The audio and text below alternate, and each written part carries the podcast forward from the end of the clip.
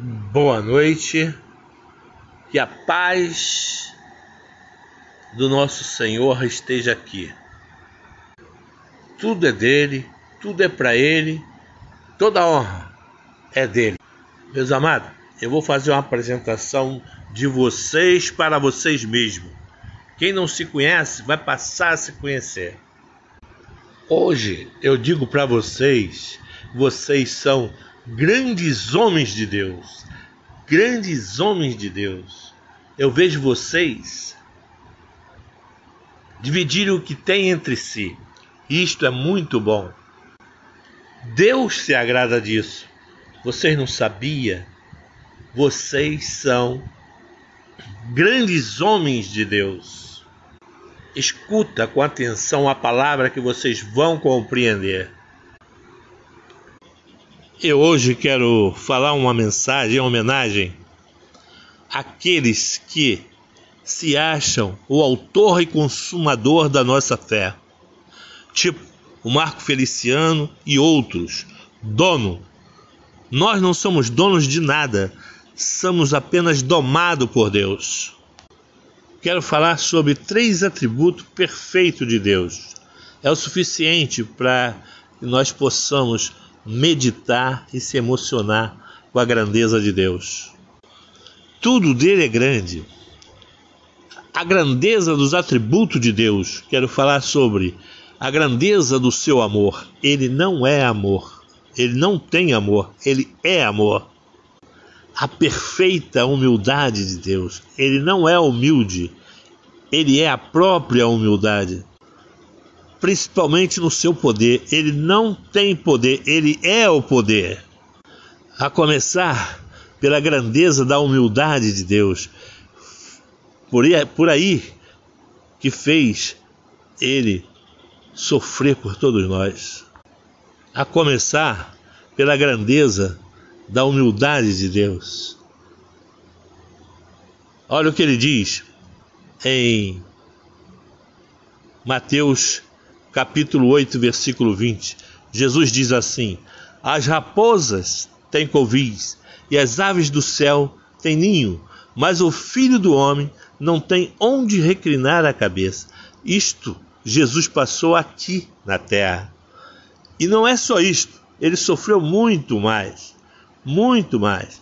Ele andava, andava a pé. Quer dizer, andar só pode ser a pé quilômetros e quilômetros pregando a palavra de Deus, pregando a sua palavra, a palavra de Deus.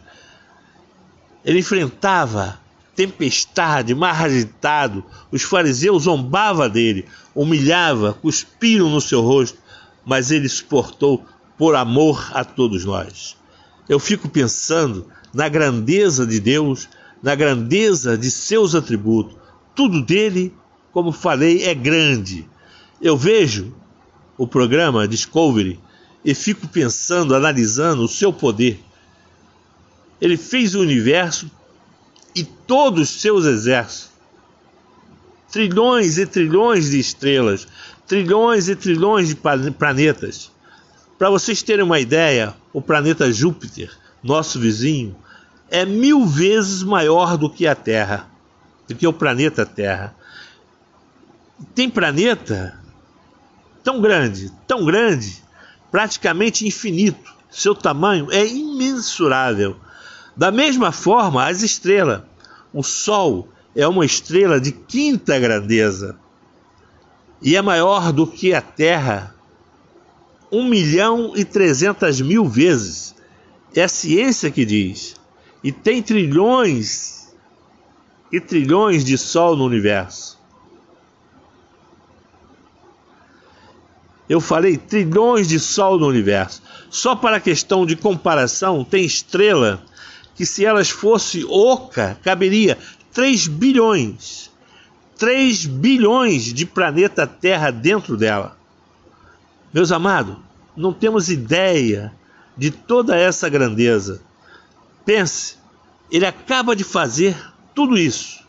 Ele desce e vem salvar a humanidade o mistério de Deus, o ser humano comum não consegue compreender.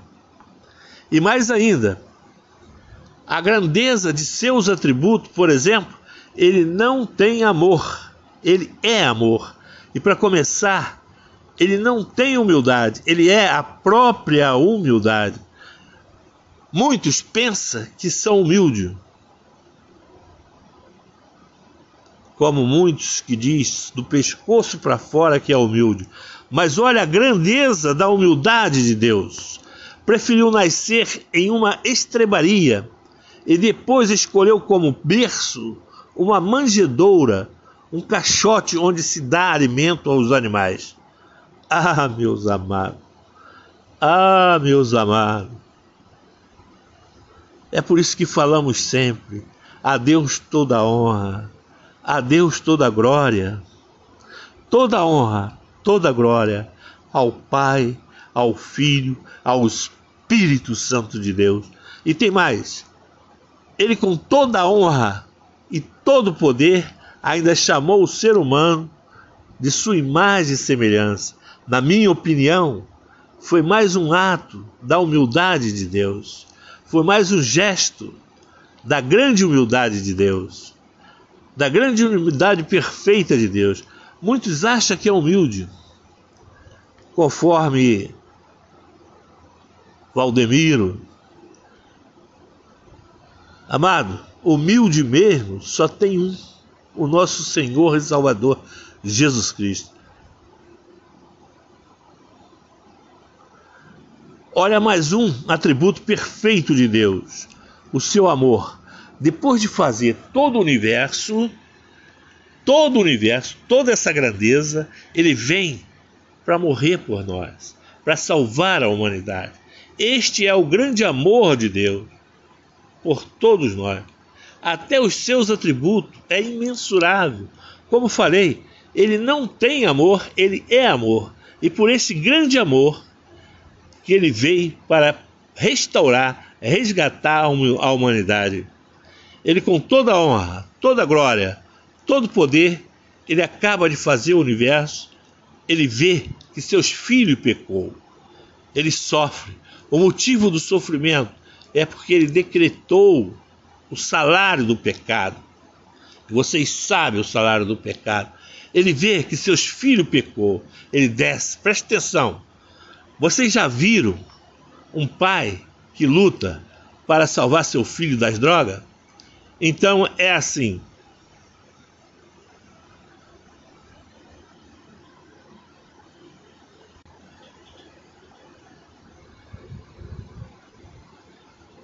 Ele desce, vem morrer para salvar seus filhos da droga, da droga do pecado, da desgraça do pecado, que Satanás criou, que Satanás idealizou, mas Jesus venceu e no terceiro dia ressuscitou. Venceu Satanás e a morte, e no terceiro dia ressuscitou. E vai voltar, está voltando para julgar Satanás e seus adébitos. Meus irmãos, se disserem que os pobres deste mundo, ou melhor, se disserem que os pobres endemoniados deste mundo não têm valor, não acredita. Se disserem que não temos valor, é mentira. Ele sofreu, ele enfrentou tempestade, mar revolto, para salvar dois endemoniados. O mar estava tão revolto que os seus discípulos tiveram medo. Mas Jesus enfrenta tudo por amor. E por este amor que eu sempre digo, não tenha medo. Os discípulos dentro do barco com Jesus, pertinho dele, tiveram medo. Mas Jesus os advertiu. Muitos estão com medo desta pandemia. Eu vos digo, não tenha medo. Escuta, ter cuidado, ser cuidadoso, tudo bem, mas medo jamais. Do mesmo modo que Jesus estava com os discípulos dentro do barco, e de dentro do barco ele acalmou a tempestade, desta mesma forma ele está com todos nós, porque o amor dele por nós é grande. Imagine, Jesus com toda a sua grandeza, como falei, enfrentava a tempestade, atravessava o mar revolto de um lado para o outro para salvar dois gadarenos, dois endemoniados. Imagine o tamanho do seu amor. Escuta, preste atenção. Mateus capítulo 8, vou ler só três versículos. 23, já começar pelo 23, parar no 34. Amém? Para ganhar tempo. Diz assim: Então Jesus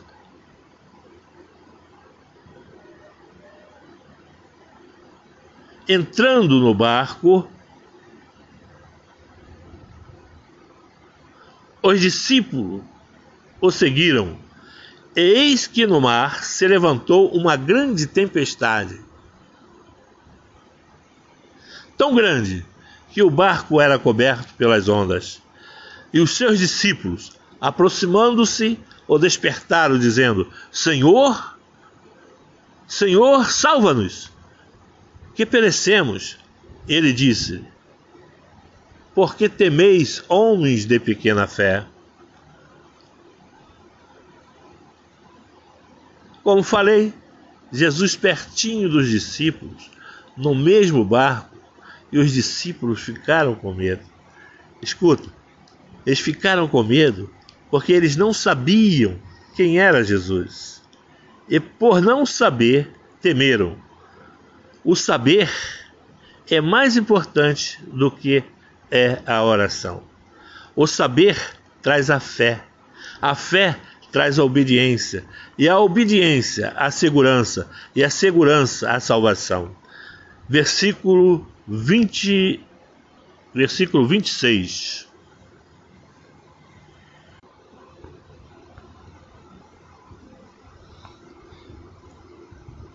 Então Jesus, levantando-se, repreendeu os ventos e o mar, e seguiu-se uma grande bonança da mesma forma, ele vai acalmar esta grande pandemia, esta grande tempestade de vírus maldito. Versículo 27. Jesus acalma a tempestade e aqueles homens se maravilharam, dizendo: Que homem é este que até os ventos e o mar lhe obedecem? Eles tiveram que ver para crer. Versículo 28. E tendo Jesus chegado, a outra margem, a outra margem, província dos Gadarenos, saíram-lhe ao encontro dois endemoniados, vindo dos sepulcros. Tão ferozes eram que ninguém podia passar por aquele caminho. Eis que clamaram, dizendo: Que temos nós contigo, Jesus, Filho de Deus? Veste aqui atormentar-nos antes do tempo? E uma manada de porco andava pelaquela região. E eram muitos porcos, mais de dois mil. Versículo 31. E os demônios rogaram-lhe, dizendo: Se nos expulsas, permite-nos que entremos naqueles, naquela manada de porcos. Ele, ele lhe disse: Ide. E saindo eles entraram na manada dos porcos, e toda a manada se despencou no desfiladeiro e todos os porcos morreram nas águas. Mateus 8, a partir do versículo 30, mais uns 3 ou 4 versículos. Os porqueiros, vendo tudo, fugiram e chegando na cidade, divulgaram o que aconteceu com os endemoniados. Versículo, 4, versículo 34. Eis que toda aquela cidade saiu ao encontro de Jesus e, vendo-o, rogaram-lhe que se retirasse do seu território. Mateus 8, a partir do 30 até o 36. E Jesus não parou, continuou trabalhando. Jesus não descansava. Ele continuou trabalhando ele não descansou. Em João capítulo 4, versículo 22 e 24,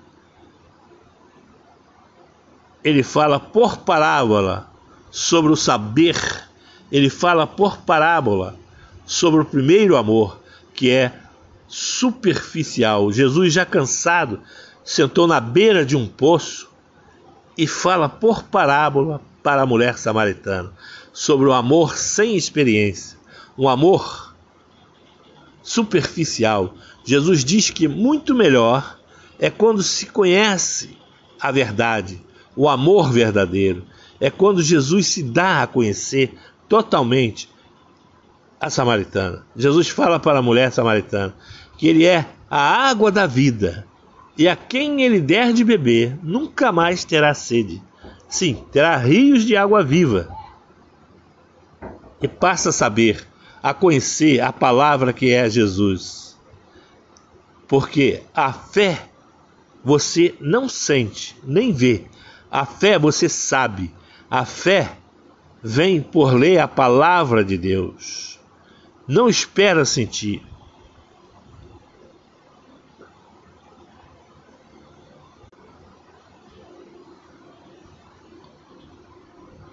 João 4, 22 e 24. Jesus diz assim para a mulher samaritana: Vós adorais o que não sabeis, nós adoramos o que sabemos, porque a salvação vem dos que sabem, dos que lê a palavra, dos judeus. Mas a hora vem, e agora é, em que os verdadeiros adoradores o adoram em o Pai em espírito e em verdade, porque o Pai procura a tais que assim o adorem. Deus é espírito, importa que os, aqui, os que o adoram o adorem em espírito e em verdade. Jesus disse-lhe: Eu o sou que adora o Pai em espírito. Eu que falo contigo. E nisso vieram os seus discípulos e maravilharam-se de que estivesse falando com uma mulher samaritana. Todavia, nenhum lhe disse: Que perguntas? Ou por que falas com ela? E depois que ela falou com Jesus, deixou, pois, o seu cântaro e foi à cidade e disse àqueles homens. Versículo 41. Então os homens que chegaram e ouviram Jesus disseram: Agora é muito mais cremos não mais por causa das suas palavras. E disseram para a samaritana: Já não é pelo que dissestes que nós cremos, é porque nós mesmos o temos ouvido e sabemos. Eles disseram: Sabemos, porque vou bater sempre nessa tecla. A fé a gente não vê, nem sente. Fé a gente sabe, lendo a palavra não espera sentir, lê a palavra. E quem é a palavra? É o próprio Jesus. Escuta, eles falaram: agora sabemos, veja bem, sabemos que este é verdadeiramente o Cristo. Sabemos que tu és o Salvador do mundo. E dois dias depois partiu dali e foi para a Galiléia. João capítulo 4. Eu devo ter lido nos quatro versículos, a partir do 22 até o 44, 43. Eles disseram, sabendo, vou repetir, como sempre, porque fé a gente não vê nem sente. Fé a gente sabe lendo a Escritura Sagrada. Não espere sentir. Jesus deu à mulher samaritana a água da vida, que é o conhecimento, o saber. Deu não só a samaritana, mas a todos que foram ouvir a palavra e com certeza nunca mais tiveram sede. Eles ouviram a palavra e passaram a saber que Cristo é o Salvador do mundo. Eu vou parar, irmão, por aqui para não enfadar vocês. Eu agradeço a Deus